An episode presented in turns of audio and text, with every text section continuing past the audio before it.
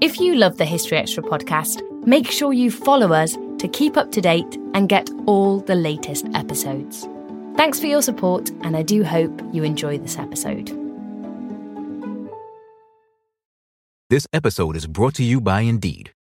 We're driven by the search for better, but when it comes to hiring, the best way to search for a candidate isn't to search at all. Don't search, match with Indeed. Use Indeed for scheduling, screening, and messaging so you can connect with candidates faster. And listeners of this show will get a $75 sponsored job credit to get your jobs more visibility at Indeed.com slash History Extra. Just go to Indeed.com slash History Extra right now and support our show by saying you heard about Indeed on this podcast. Terms and conditions apply. Need to hire? You need Indeed. When you need mealtime inspiration, it's worth shopping Kroger, where you'll find over 30,000 mouthwatering choices that excite your inner foodie. And no matter what tasty choice you make, you'll enjoy our everyday low prices, plus extra ways to save, like digital coupons worth over $600 each week. You can also save up to $1 off per gallon at the pump with fuel points. More savings and more inspiring flavors make shopping Kroger worth it every time. Kroger, fresh for everyone. Fuel restrictions apply. This episode is brought to you by Twizzlers. Long day, late night, feeling a little bored. Twizzlers is the ultimate sidekick for any moment of the day, no matter what kind of day you're having. The perfect level of sweet and a fun excuse to sit back and relax. Unwind with Twizzlers. To buy now, visit Hersheyland.com slash Twizzlers.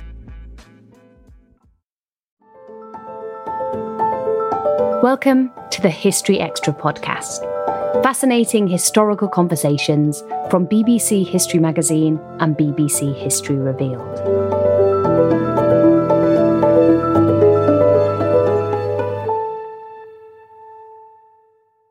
The history of Cuba, according to today's guest, cannot be told without looking towards the United States of America. It's a relationship that's bound up both economically and politically inextricably tied by sugar and slavery, revolution, and the threat of nuclear war. In this episode, we'll hear more from Ada Ferrer, Julius Silver Professor of History and Latin American and Caribbean Studies at New York University.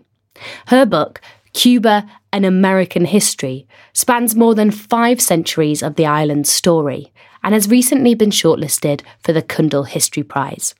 We've teamed up with Cundill to bring you conversations with all the shortlisted authors, and putting the questions to Ada was Elinor Evans. We are talking today about your, your book, Cuba and American History.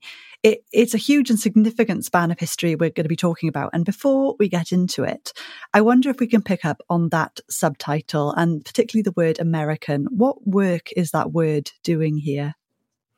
Yeah, I put a lot of thought into the title and kept going back and forth about whether to, to use that word.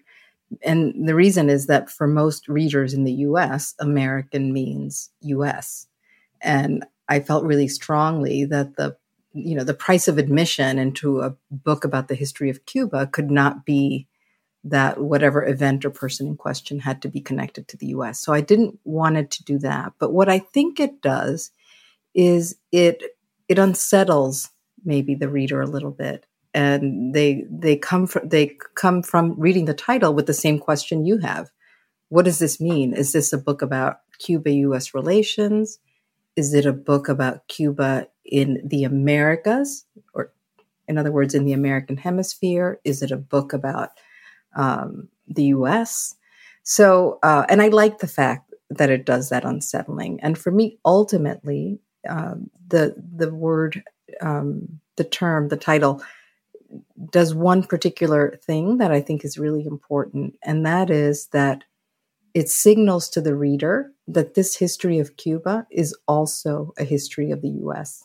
That the histories of the two countries are so intertwined that to tell a history of Cuba in a certain way is also to tell a history of the United States seen from the outside in, seen from the perspective of an outsider, seen from Cuban ground and Cuban waters. And that's what I wanted to do. I wanted to give readers a history of Cuba that also served as this kind of incomplete, but important history of the US as well.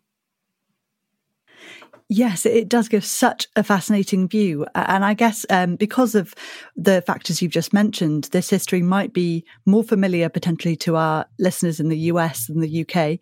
So we'll try and cover cover all the bases.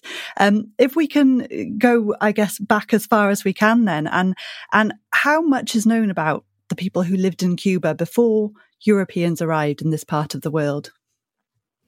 Well, I mean, some, we know some things. We don't know nearly as much as we want to know. And uh, the the people, the, there were uh, two main groups in Cuba who uh, were living there when Europeans arrived. The most significant group came to be called the Tainos. They were, in the words of one scholar, the people who greeted uh, Columbus. And what we know of them, we know from Spanish accounts, from uh, material artifacts that have survived. So, from archaeology, uh, for instance. But part of the reason that we don't know so much about them is that they did not survive the conquest for uh, for very long. I mean, obviously, not every indigenous person died, but the the the brunt of the Spanish conquest in the Caribbean fell on them, and so mortality rates were were astonishing. Can we talk a little more about that impact? How um, how how did colonization affect the indigenous population? Well, uh, very negatively, to put it to to put it very mildly. So uh, they the population was reduced by as much as ninety percent. Uh, some estimates go as high as ninety five percent. They bore the brunt of European diseases, of European warfare, of demands for labor, of hunger, uh, of suicide. There was an enormous amount of indigenous suicide uh, in response to the, the and the hopelessness of, of the conquest it's it's a very stark period in history, and, and we, we will know we've we've covered on our podcast before um, the devastating impact it broad, more broadly in this region. Can we look specifically at, at the island then, and ha- what that came to represent in this um, quote new world, I suppose? Yeah, you know, in some ways, the Caribbean, the Caribbean, because it was the first site of conquest, serves as um, almost as a laboratory for European conquest and colonization. So a lot of the systems that the that the Spanish put in place there uh, to mobilize indigenous labor, to force conversion, religious conversion on them, were all things that then the Spanish took to to Mexico and um, to Central and South America. And for that reason, because it was a smaller population in the Caribbean, and because they were the first ones to experience the conquest, the the the impact was even more devastating and more total. So you didn't have the, you know, you didn't have the grand indigenous empires of the Incas and the Aztecs. The communities were more vulnerable than the ones in other parts of, Latin America. So, so it was particularly, uh, you know, brutal on them the whole process. There are stories, though, that are really important about indigenous resistance to to Spanish colonization. There's uh, a famous uh, story that's oft repeated. It was um, first told to us, to us by the Spanish uh, priest Bartolome de las Casas an, about an indigenous man, a leader named Hatuey, who had been on Hispaniola and went to Cuba trying to escape the Spanish. The Spanish arrive and he tells his people that the Spanish are just in search of gold. And if they got rid of the gold, they would get rid of the Spaniards because gold was their god. And of course, they got rid of some gold, threw it in the river. The Spanish came, they captured him. They um, they were ready to execute him and, and and burn him at the stake, and they gave him the chance to convert to Christianity. And the priest said to him, uh, "Convert, accept the word of God, and you will go to heaven." And he famously asked, "Are Spaniards in heaven or are Christians in heavens?" And the priest said, "The good ones are." And he said, "No, thanks." I'll, I'll just, I'll, I won't go there. And so he burned at the stake without accepting the word of God.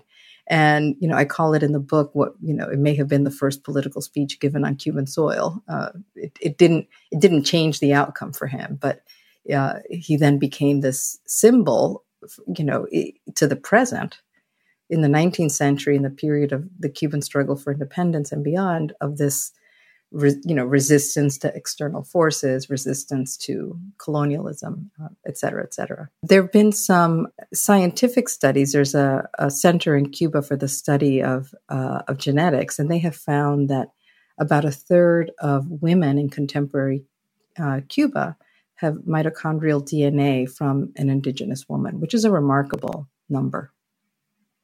Indeed, very remarkable. And am I right in saying that there are some words in both Spanish and English today that endure from the indigenous people of, of the island? Yes, absolutely. So things like hurricane, hurricane, which in Spanish is huracán, which derives from a Taino word, uh, because hurricanes were a Caribbean phenomenon, or and you know not they didn't know them in Spain uh, before before the conquest tiburon, which is shark, is another one. And there's many others along the way, things like hammock, armchair, the, the Cuban word for flower vase. I mean, the list goes on and on. Well, it's fascinating stuff. And, and, as you say, the island is, is transformed by this European uh, arrival in many different ways.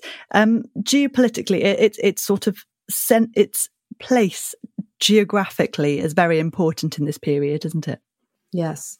So um, if you look at a map, you know Cuba's this long island that that sits in this place where three bodies of water kind of meet. One is the Gulf of Mexico, the Atlantic Ocean, and the Caribbean Sea, and that means that it, it has this privileged privileged geographic position and that was really important for the Spaniards because they used Cuba and especially Havana, which sits right at the where the Gulf Stream forms.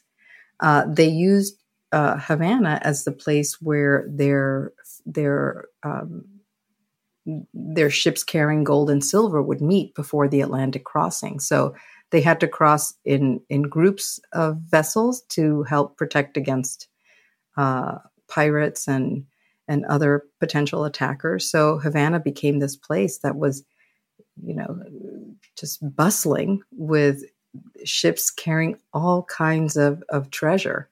And that had everything to do with where the city and the and the island sat. And then later it would be really important for the Americans because the port of Havana is so close to the port of New Orleans.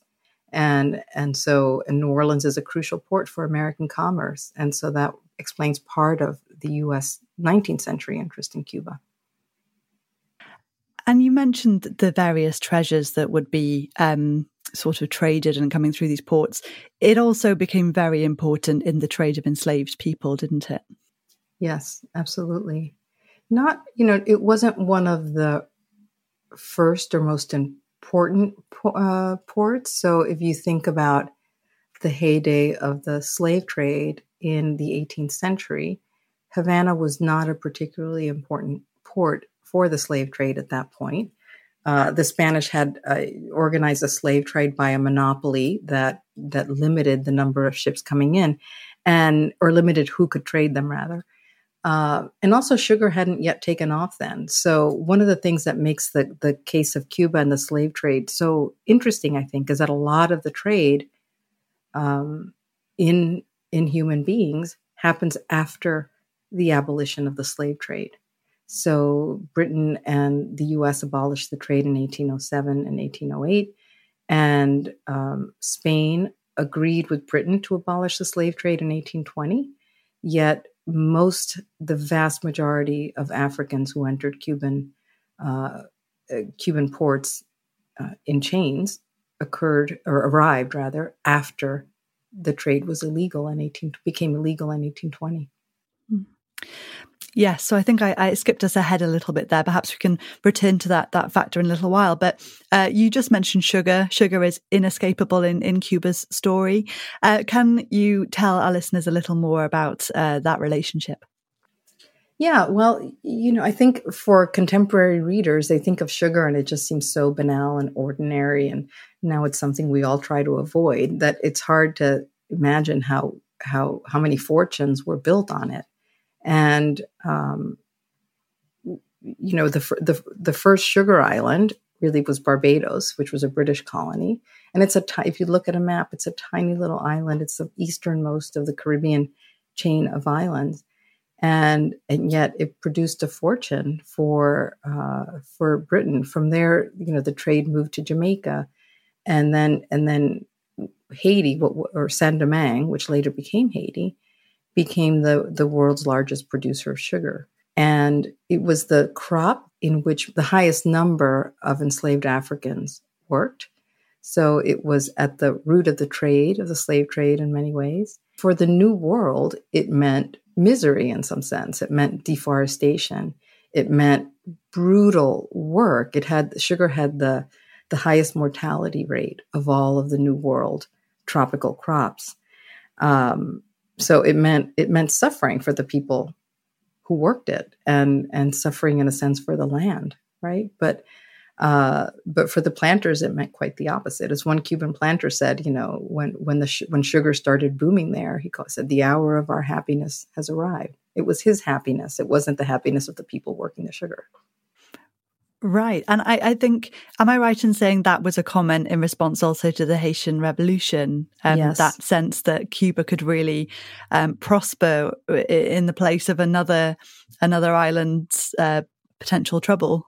Exact, exactly. And I was about to to get to that, but then I thought I was getting ahead of myself. So yeah, so you know, Saint Domingue, which later became Haiti, was in the in the late 18th century, uh, in the mid and late 18th century, the world's largest producer of sugar. When the Haitian Revolution begins in 1791, uh, in which, as as I imagine many of your listeners know, is one of the only examples of of what's called a successful uh, slave rebellion, enslaved people rise up. Uh, free people of color also rise up.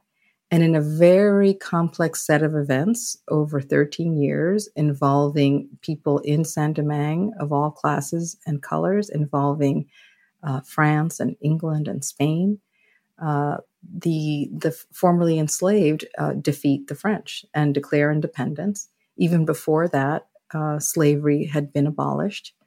Uh, and so you had the world's largest producer of sugar, and in a sense, one of the world's largest consumers of enslaved Africans, right, uh, kind of drop out of the picture in that in that capacity, right? The the the massive sugar industry was destroyed, and so Cuban sugar planters, they, they you know they they were really clear that this was their chance, and so they began lobbying for um, no restrictions on the slave trade.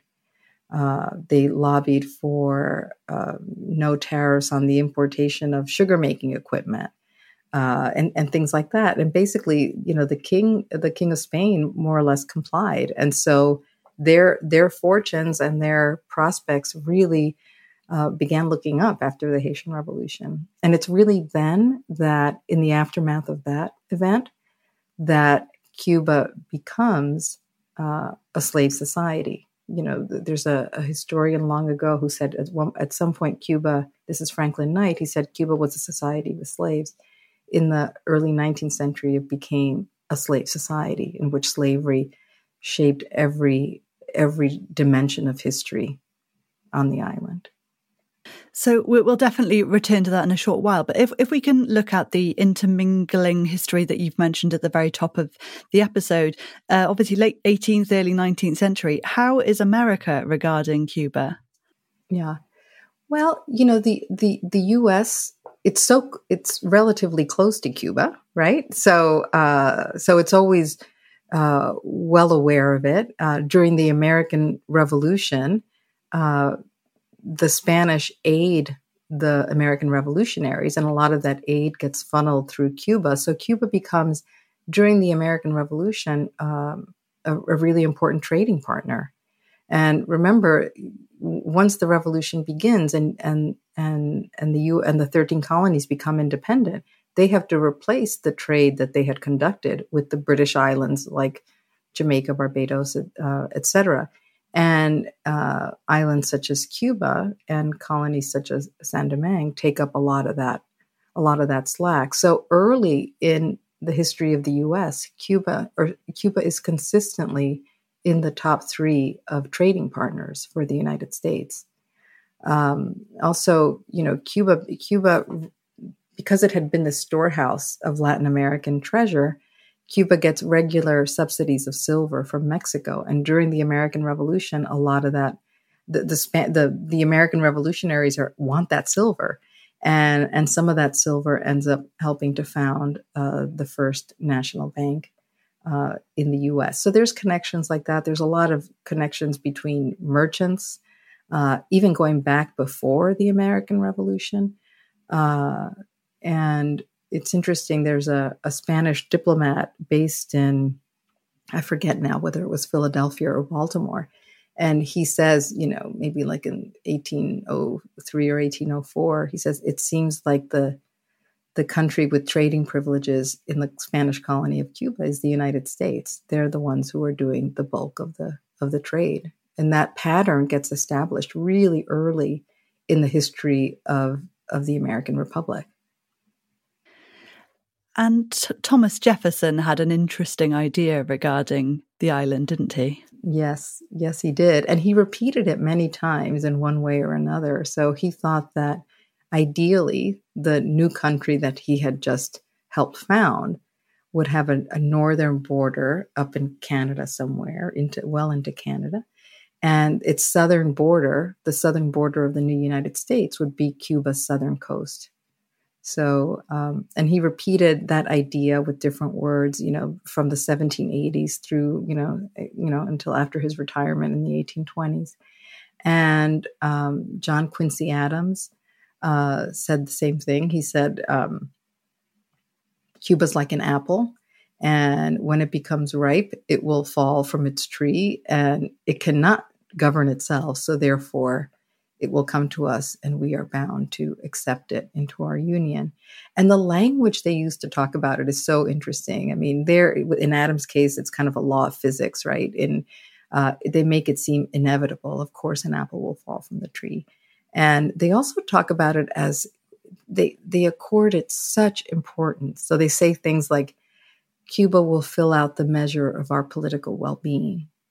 And again, for contemporary readers, you think, why? Why why was Cuba that important? And I think part of the answer there has to do with what we talked about before, its geographic uh, location that they really because it's situated if you look at if you look at a map and you look at you imagine ships leaving new orleans and going into uh, the gulf of mexico and up around the florida peninsula and and to Europe or the you know the eastern seaboard, etc.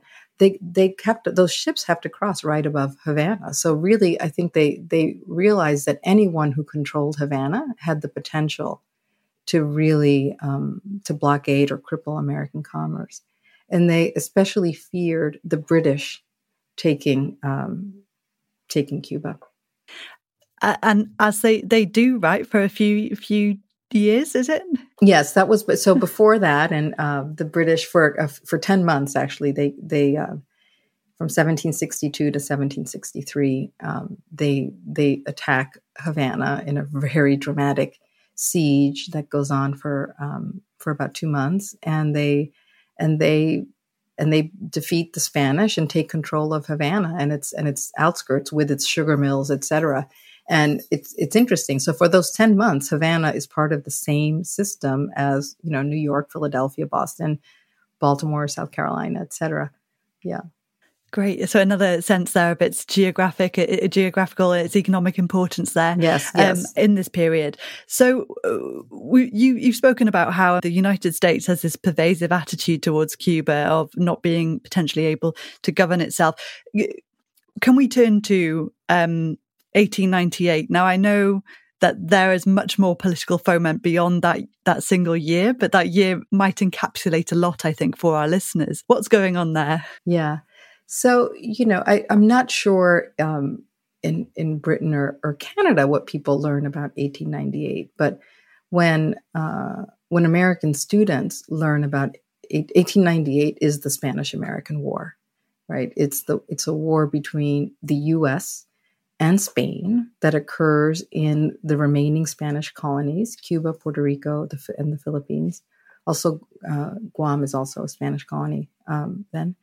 And um, one of the things that my this book and my and other work I've done before is really stress that that war and that moment is really the final, the very final phase in a much longer process. So, um, when the when the Americans intervene in 1898, they're intervening in the midst of a war fought by Cubans against Spain for their independence.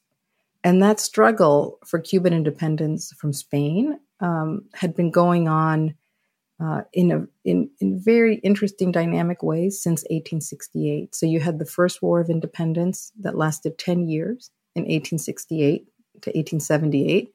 The Cubans were defeated. You had a second war from 1879 to 1880. The Cubans were defeated. And then you had the final, and then, and then after that, you had this 10 year period with a lot of intellectual and political ferment and preparation and mobilization and pro independence writing and organizing revolutionary clubs across the US and Latin America and Europe, really uh, advocating and fighting and organizing for a new war for Cuban independence. And then that new war, that final war, begins in 1895. And you know, it, it's a it's a fascinating episode, I think. Um, it's waged by an army that is a multiracial army in which many of the members are formerly enslaved and the children of formerly enslaved people. And the the um, the discourse that the movement adopts is also also privileges a certain a, a certain anti-racism, uh, an argument for racial equality and for um, and for the for the end of slavery initially for the end of racial discrimination and so on. So it's a fascinating movement in its own right.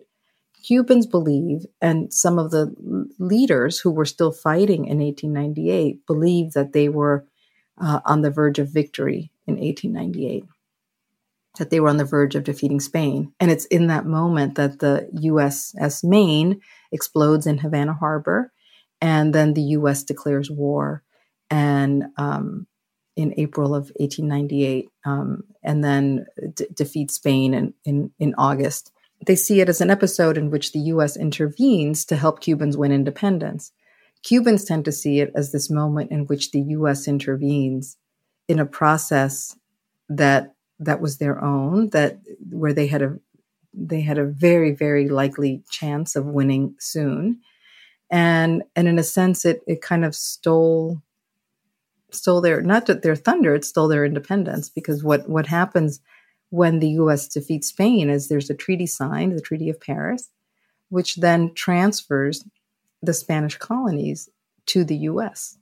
So the Spanish when the Spanish flag comes down on January 1st, 1899, uh, an American flag is raised in its place. And how much did Cuba? How much were Cuba involved in that transfer?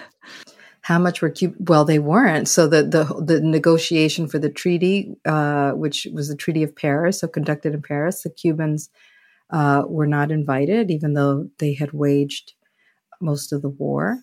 Uh, sometimes, when the Spanish um, capitulated in certain cities, the Amer- they capitulated to the Americans, and the Spanish and the Americans did not let the Cuban uh, Liberation Army come in and be a part of that uh, of that process. So, and there was a lot of resentment um, about that, understandably. Right. So, so the perception of, of a number of, of events, but particularly 1898, um, is, endlessly fascinating.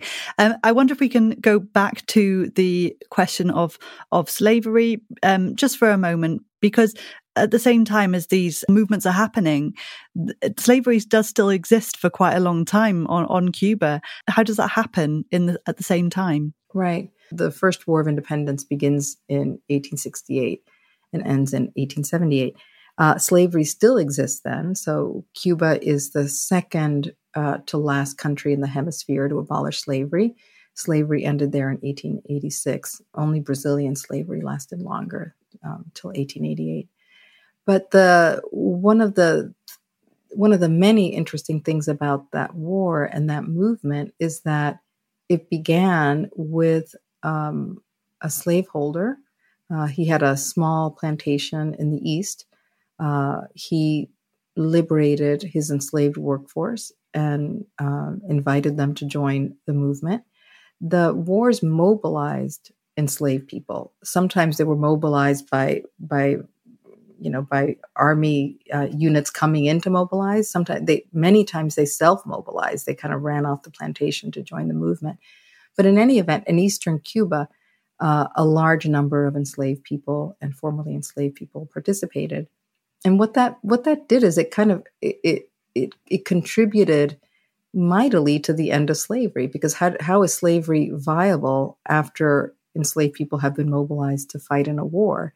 And the treaty that ended the war gave freedom to people who participated in the war. So so right away, when the second war happens, there's an incentive for enslaved people to, to join, and they do, and even in, in very, very large numbers. So the the war and the movement um, shook the foundations of slavery materially because of the war, but also but also intellectually and discursively because it you know it it called enslaved people it, it you know citizens and it spoke out forcefully especially after the end of slavery in the early 1890s it spoke out forcibly uh, against uh, discrimination against the idea that had prevailed for a long time in the 19th century that Cuba could not be independent because of its large black population. And now in the in the late 80s and early 90s the the the spokespeople for the independence movement just took that argument you know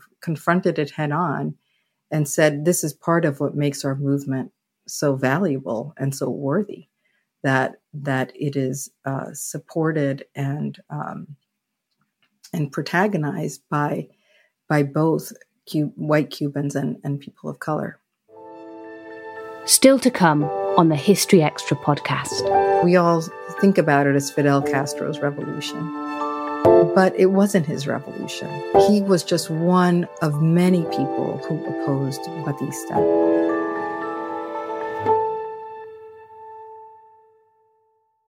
This episode is brought to you by Indeed. We're driven by the search for better, but when it comes to hiring, the best way to search for a candidate isn't to search at all. Don't search, match with Indeed. Use Indeed for scheduling, screening, and messaging so you can connect with candidates faster. And listeners of this show will get a $75 sponsored job credit to get your jobs more visibility at Indeed.com slash History Extra. Just go to Indeed.com slash History Extra right now and support our show by saying you heard about Indeed on this podcast. Terms and conditions apply. Need to hire? You need Indeed. This episode is brought to you by Twizzlers. Long day, late night, feeling a little bored. Twizzlers is the ultimate sidekick for any moment of the day, no matter what kind of day you're having. The perfect level of sweet and a fun excuse to sit back and relax. Unwind with Twizzlers. To buy now, visit Hersheyland.com slash Twizzlers. So we were moving into the turn of the century. Then um, Cuba has has been transferred. It's it's uh, under the US in, in, that this informal empire, I suppose, at, at, this stage. What's the response by Cuba here? How how how do they feel about uh, the United States? And then vice versa, how is the United States regarding Cuba at this time? Yeah.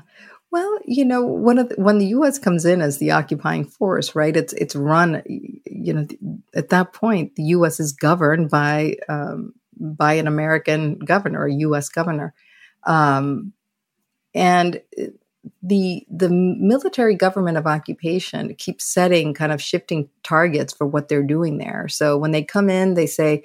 We recognize Cuban sovereignty. We, we're not here to stay. We're just here till the island is pacified uh, within the year, the island was pacified. And so Cubans expected them to leave, and there were demonstrations asking for them to leave. But then the Americans said, no, no, uh, it's, it will leave as soon as the Cubans prove themselves capable of self government.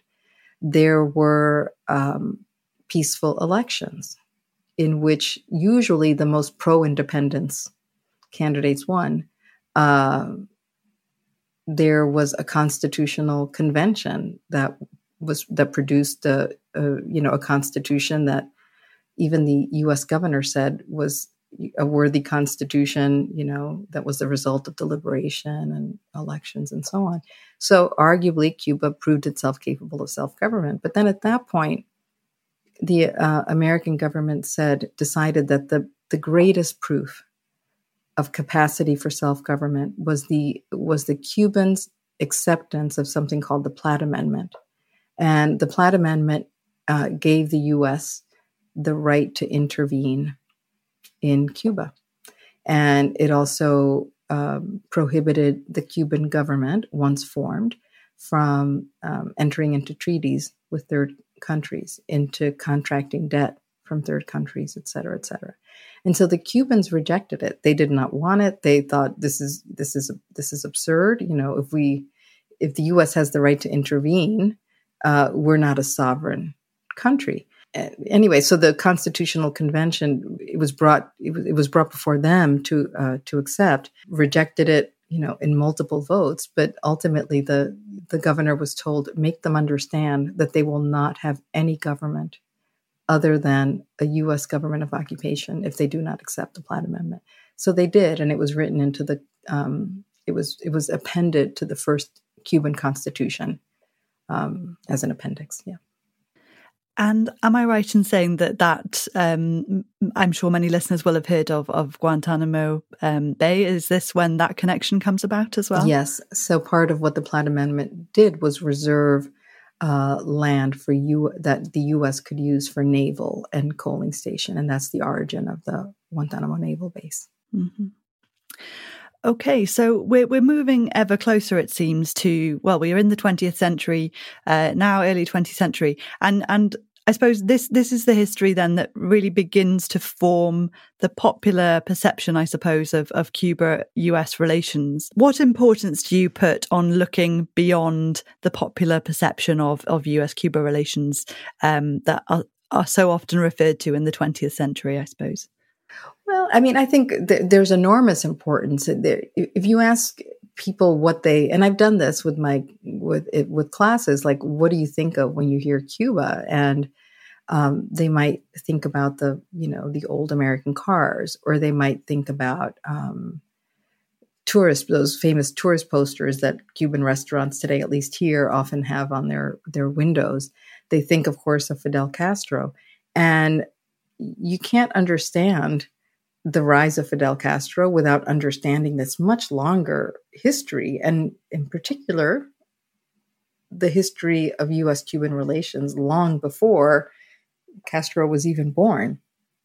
All of that plays into his uh, his thinking, his rhetoric, um, his actions. Uh, you know, there are other things that play into it, of course, but but that that history of U.S.-Cuban relations is really important to understand what unfolds after 1959. Also, if you think about things like music, tourism, it makes you know it, it, it there's a way that that represents Cuba as something that's there for an American gaze, right? For for Americans to come and, and or to go and, and enjoy. And I really want to stress that uh, obviously that Cuba is so much it's so much more than that, and that um, for instance, if I could just give you an example, one of the one of the periods where the U.S. and Cuba um, not I, I don't want to say become close, but where where Cuba enters the U.S. imagination in particularly strong ways happens in the 1920s with the rise of U.S. tourism, where tourism becomes what some people call the second crop after sugar, and it becomes a major destination. You know, it's gotten faster to travel, it's close, it's exotic, but it's familiar because there's so many American products and and so on and so forth. But yet in the 1920s is also a period that historians refer to as a nationalist awakening in Cuba, in which more and more intellectuals and students and politicians are becoming involved in uh, in a critique of, of U.S. power in Cuba, thinking about um, alternative ways of linking economic and political demands with the demands for greater sovereignty. So all that is happening precisely as tourists are you know discovering nightclubs and and and going to really wonderful baseball games. So there you know it's it's um, the connections are, are great in, in in some ways right? But uh but there's another side there. There's a depth there that's not captured if you just focus on those kind of popular um, attitudes and, and, and perceptions. Right. Uh, and I guess nationalist uh, attitudes are eclipsed by, in the popular imagination, the idea of communism in, Cuba that are so intertwined.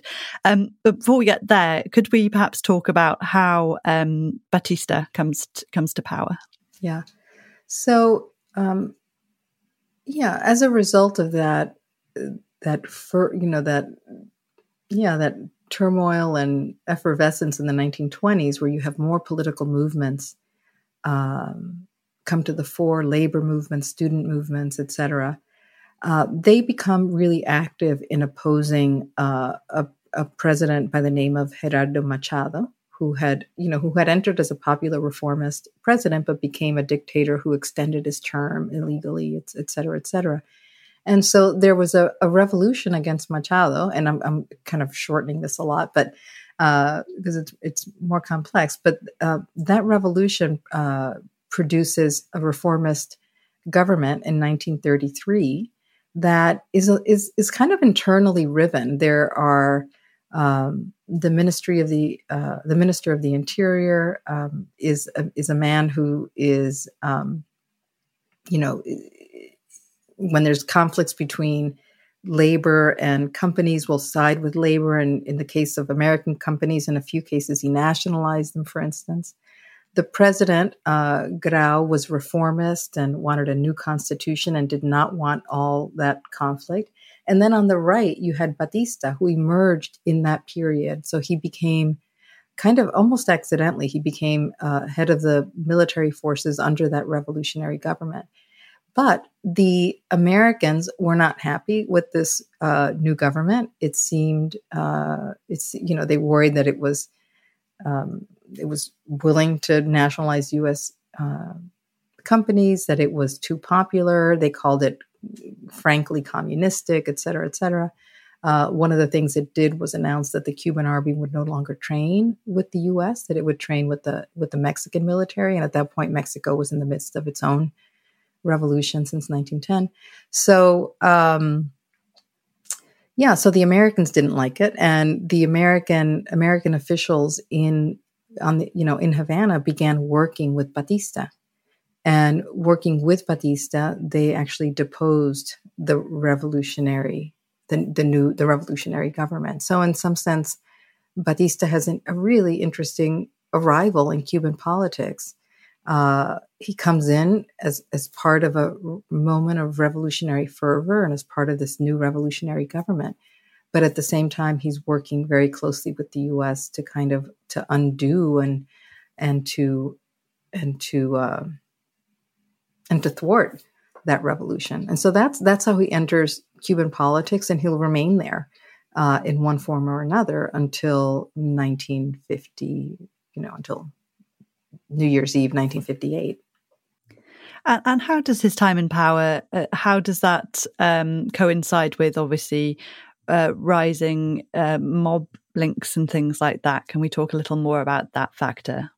So it's not only Batista who's involved in that. Um, it's interesting. There were mob links um, with other governments in the 40 that were not um, Batista governments, but a lot of it had begun during during the period of of rising uh, U.S tourism. So it even preceded this, right? The fact in the in the years of of U.S. prohibition, when so many American tourists were going to Cuba because they could drink, the mob used it as a transshipment point for alcohol, and then later they began using it as um, as a transshipment point for narcotics. And they, working with different uh, Cuban governments, they got concessions to run uh, gambling casinos, et, et cetera. So so they had a fair amount of money invested in Cuba, and they also had a good relationship with uh, with every government there in the in, through the 1940s and, and early 50s. And the governments kind of turned a blind eye, basically, to what they were doing, and mob leaders gave them gave senators gift and bought cars for their wives, etc. So it was kind of a um, a comfortable relationship uh, between them. And so these links are, are just some of the factors that set the stage for uh, another period that listeners might well be familiar with. You've already touched on the figure of Fidel Castro. Can you give us a sense of the atmosphere and the situation that allowed him to to fight and rise as he did? There was an election in 1952, uh, and Batista was running for president. He was running third. He was not going to win. Uh, there was a popular reformist anti corruption, anti mob uh, party that was doing really well, and Fidel Castro was a member of that party and uh, running for legislative office uh, with that party. But in the in the lead up to the election, Batista stages a coup and names himself president. Uh, and Fidel Castro was one of many, many people who opposed that move and and and speak out against it. Um, and and so the the origins of the you know what became the Cuban Revolution in 1959 is um, a movement against Batista as a as someone who took power illegally, and Fidel he, he comes into this he comes onto the national scene in a very powerful way in 1953 when he and a group of about 100 men attacked the second largest army barracks in the country, and that's in the eastern part of the island in Santiago de Cuba. They fail miserably, and um, many of them are killed, and most of them are captured, including Fidel Castro. And he is tried. He is trained as a lawyer, so he defends himself in a very uh, dramatic way. You know, he's very theatrical, and he did a very kind of theatrical would change his robe during the you know the he would wear the lawyer's robe when he was acting as lawyer and then take it off when he was acting as witness. And he basically speak you know speechified throughout the trial. But uh, but that's really when he you know he burst onto a, a national scene. But that said he you know and he's sentenced to, to jail and and and then he's pardoned and goes off to mexico. Um, and that's where he meets Che Guevara and, and so on. But you know, it's really important for readers to know because we all know what happened later, right? So we all think about it as Fidel Castro's revolution. But it wasn't his revolution. He was just one of many people who opposed Batista. And for a long time, he wasn't the most important one. He wasn't the one who people thought uh, he wasn't the one who had the greatest chance of success uh, initially, right? The there was a really powerful student movement in Havana and throughout the cities of the of the country that had a lot more uh, organizational capacity, that had um, that were really at the forefront of the revolution for a really long time. So it's not um, till much later in the revolutionary struggle that that Fidel Castro uh, becomes kind of the face of the movement. And part of that reason is that some of those other leaders have died. They've been um, their ranks have been decimated by by Batista's army and police, and so by by 1958, he is he's become the face of um, the, the face of the resistance against against Batista it's really also important for people uh, to realize that it's not clear in the lead up to the revolution or even in 1959 that this will be a communist revolution. Uh, Fidel Castro was not a member of Cuba's Communist Party, which was called the the PSP, the Socialist Party. Um, but also, the Communist Party did not support Fidel Castro until um, until 1958 in March, which was the same month that the Sugar Growers Association lent their, you know, uh, uh, lent their, you know, announced their support. So, um, so the idea that it was a, a communist revolution from the start doesn't hold either. And in fact, many of the people who fought with Fidel Castro or who fought in other wings of the revolutionary movement were specifically anti-communist.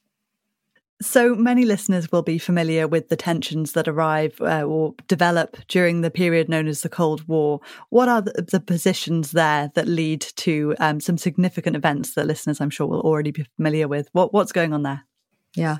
Well, there are obviously two two hugely important important events are the Bay of Pigs and the and the missile crisis, and they are maybe particularly in the case of the uh, missile crisis very familiar to readers. What I try to do in the book is to do justice to them as as these important global events. Um, right, the missile crisis had you know anything could have happened, including uh, and I'm not exaggerating, the end of the world as we know it. Um, that that didn't happen, thankfully. But I think one of the things that I try to do in the book is to narrate those stories.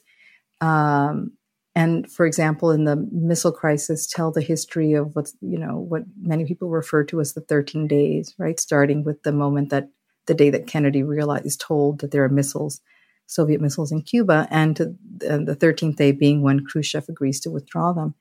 And so there, there's a way that it is possible to narrate that history as a history that unfolds between the US and the Soviet Union.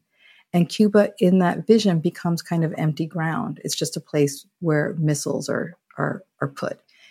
And I try to shift our perspective. So even though I, I focus on that story, I begin in the town, in this tiny little rural town in Western Cuba where the missiles are first discovered. And I tell the story from the perspective of the people in the town who are all of a sudden there's these huge trucks that are barreling down their streets, shaking everything because they're so big.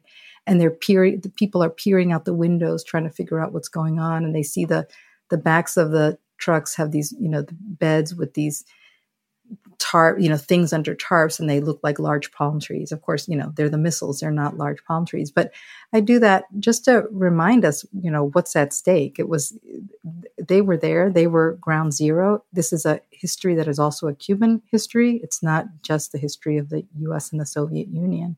And I try to do the same thing with the, you know, with the Bay of Pigs, where we know the the exile forces land and you know arrive in this bay and the swamp and they're defeated, but I tell the story of what's in that swamp before they arrive and wh- who the people are who live near there. And they're mostly charcoal workers. Um, they're, you know, they're Fidel Castro in his first Christmas Eve in power has dinner with charcoal workers in the region. There is a tourist resort that's being built that's set to open a few weeks after the invasion happens. And as the invaders are, you know, are um, are approaching the coast, they realize everything is lit up because the construction workers for the resort are having a party.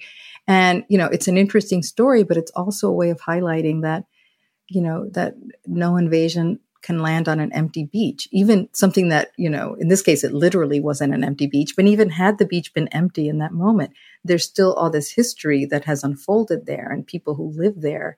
And that history and those people shape what can and cannot happen. And you know american military planners can't will away that history. And so i so I, I tell these stories in a way that fits within the cold war frame but that also highlights and privilege not privileges but highlights it just reminds us that there are cubans there who are living it on the ground day to day Right, and and we're obviously talking right now um, the 60th year since since that significant crisis.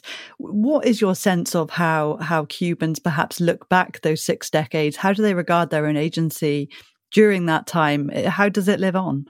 Yeah, that is a very difficult question because in some ways, there any question like that is always asked from a moment in the present, and the moment in the present for Cuba right now is a really dire one. Um, you know, you have right now, you have these rolling blackouts that have been going on. You have inflation that's, you know, 500% for some items. There's severe shortages for food. You have all these people trying to leave. So it's a moment that feels like a moment with not much of a future. And so what that means is that when people look back, they look back with that sense of hopelessness. Um, and so I would say that um, that most people are not looking back favorably on that on that history, and in a sense, they don't want to look back.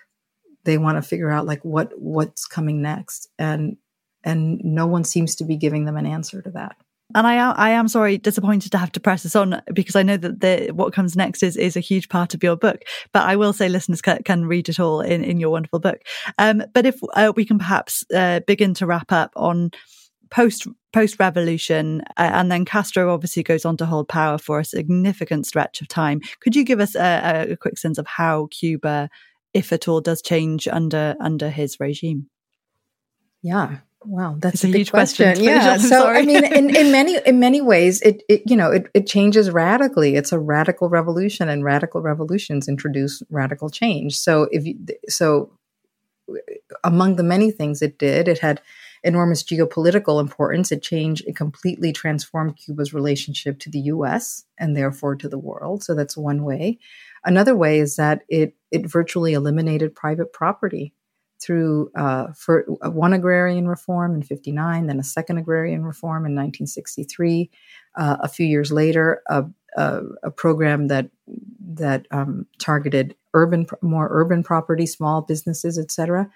Uh, so there is it it, it it, it drastically altered the regime of property on the island. Uh, if you think about the history of migration, in many ways, it it it completely well not completely but a lot of the ruling class before the um, before the revolution left.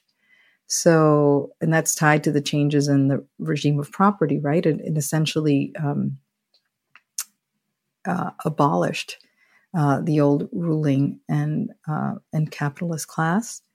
Um, it tried to uh, change the way people understood themselves in a way. So it introduced new, it tried to introduce new gender norms, new um, new ways of speaking. Uh, so it did try to change people at a, at a very kind of individual level, interior level. That didn't work. People don't um, don't change that easily. But those are just some of the ways, uh, and there's there's others too. But those are the ones that come to mind. Uh, right away. It changed institutions, it abolished political parties.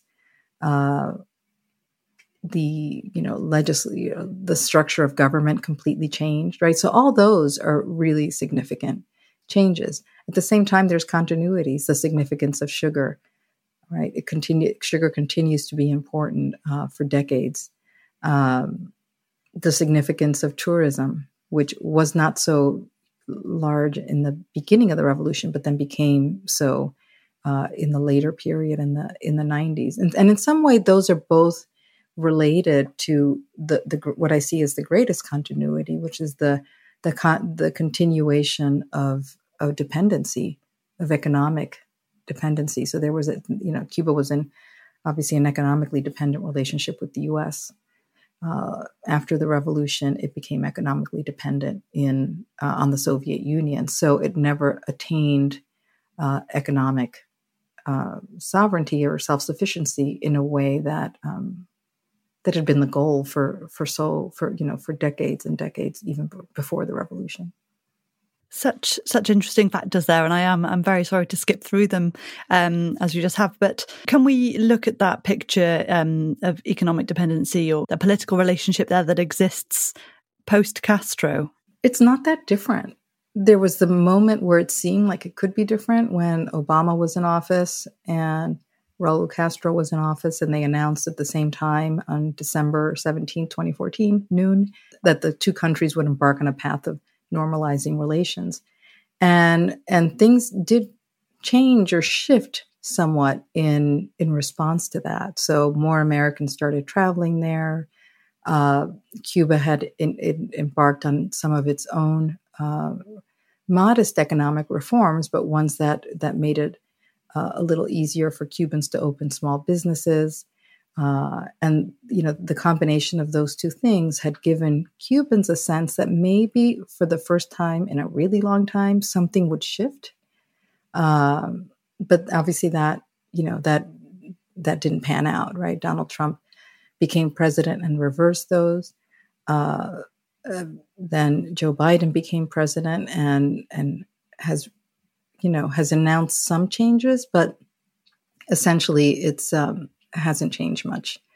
yet. So it's still, um, you know, the economic embargo is still U.S. policy. Uh, Cuba continues to blame all its ills on the U.S. embargo, not taking into account its own um, its own failings. So, so in some ways, it hasn't it hasn't changed that much uh, post Castro. One thing that's really that's happening right now that many people are not not aware of is that Cuba's in the midst of a very significant migratory crisis. So this uh, since October, between October of last year and July of this year, something like 178,000 Cubans have arrived uh, in the U.S., mostly through the U.S. Mexico border. So um, it's about 10% of the population. So, which is, you know, a, a, a, a, daunting number, really. Um, and I think that has forced Biden to announce some further changes, like the reopening of the embassy and and the you know the fact that they're going to begin to process immigration visas again. But but by and large, it, there hasn't been much change. Well, it, it's a fascinating, clearly enduring relationship between um, Cuba and the United States. Uh, and for listeners who who do want to hear more after this fascinating chat, I do hope you'll you'll check out Cuba An American History, which is uh, which is obviously out now. And thank you so much, Ada, for talking to us about your book today. My pleasure.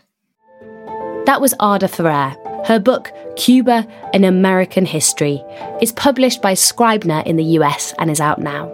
Ada was on the shortlist for this year's Cundill History Prize, and if you'd like to find out more about the prize, head to cundillprize.com. Thanks for listening to the History Extra podcast. This podcast was produced by Daniel Kramer Arden.